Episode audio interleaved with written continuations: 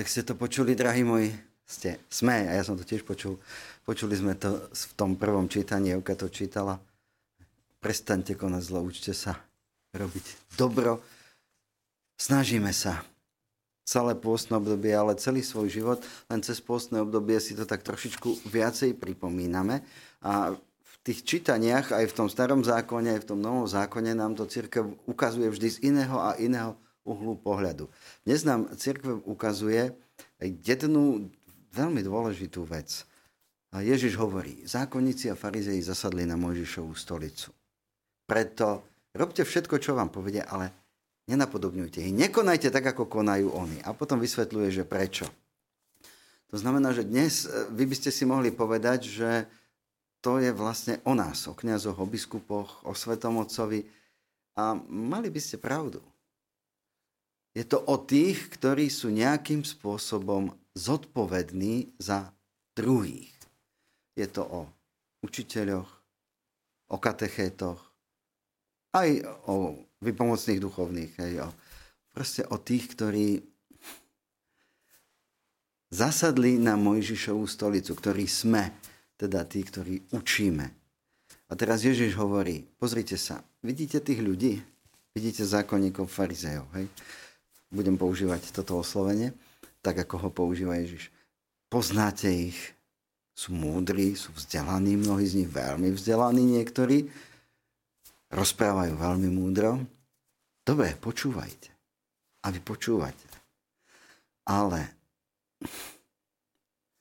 viete, my už, my, my už to dneska povieme tak, že každý z nás je po dedičnom riechu náchylný konať zlo. To je jedno, či, okrem teda Pany Marie, to je jedno, či som to ja, či je to Svetý Otec.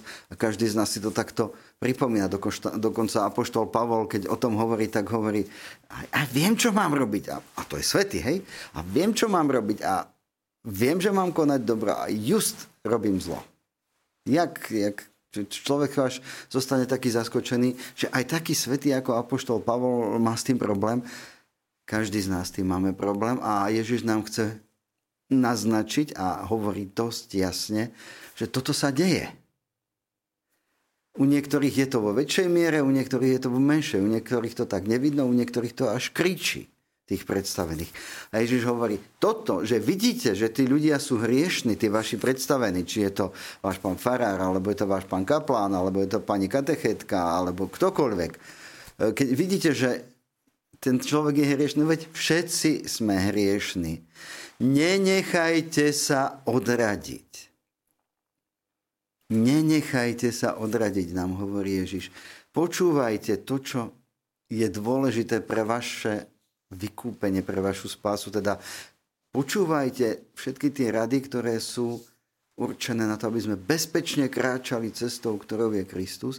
Napriek tomu, že nám to hovoria ľudia, ktorí sú hriešni. Napríklad ja vám to hovorím. Hej? Napriek tomu, že to Ďuro hovorí, ktorý ho mnohí poznáte ako veľkého hriešnika, niektorí si myslíte, že trepe, keď hovorí o sebe, že je hriešnik. Nie, nie, netrepem, viem o tom. Napriek tomu, že vám to hovorím ja, Ježiš hovorí, počúvajte. Nenechajte sa odradiť jeho životom. Nenechajte sa odradiť môjim životom. Za to vám peklo nestojí. Nikomu. Chceme do neba. To je to dôležité. A tak nám církev dáva práve, hovorím teraz počas postu, veľmi krásne napomenutia a veľmi krásne usmernenia. Počúvajme ich, nech už ich ktokoľvek hovorí, počúvajme tie usmernenia, snažme sa podľa nich aj žiť. Pochválený bude Ježiš Kristus. Na veky, amen. Vypočujte si aj ďalšie zaujímavé podcasty. TV Lux nájdete na deviatich samostatných kanáloch, kde na vás čakajú relácie s pápežom Františkom, kázne, modlitby, prednášky, biblické podcasty, rozhovory, inšpiratívne epizódy na pár minút, svedectvá či podcasty určené pre deti.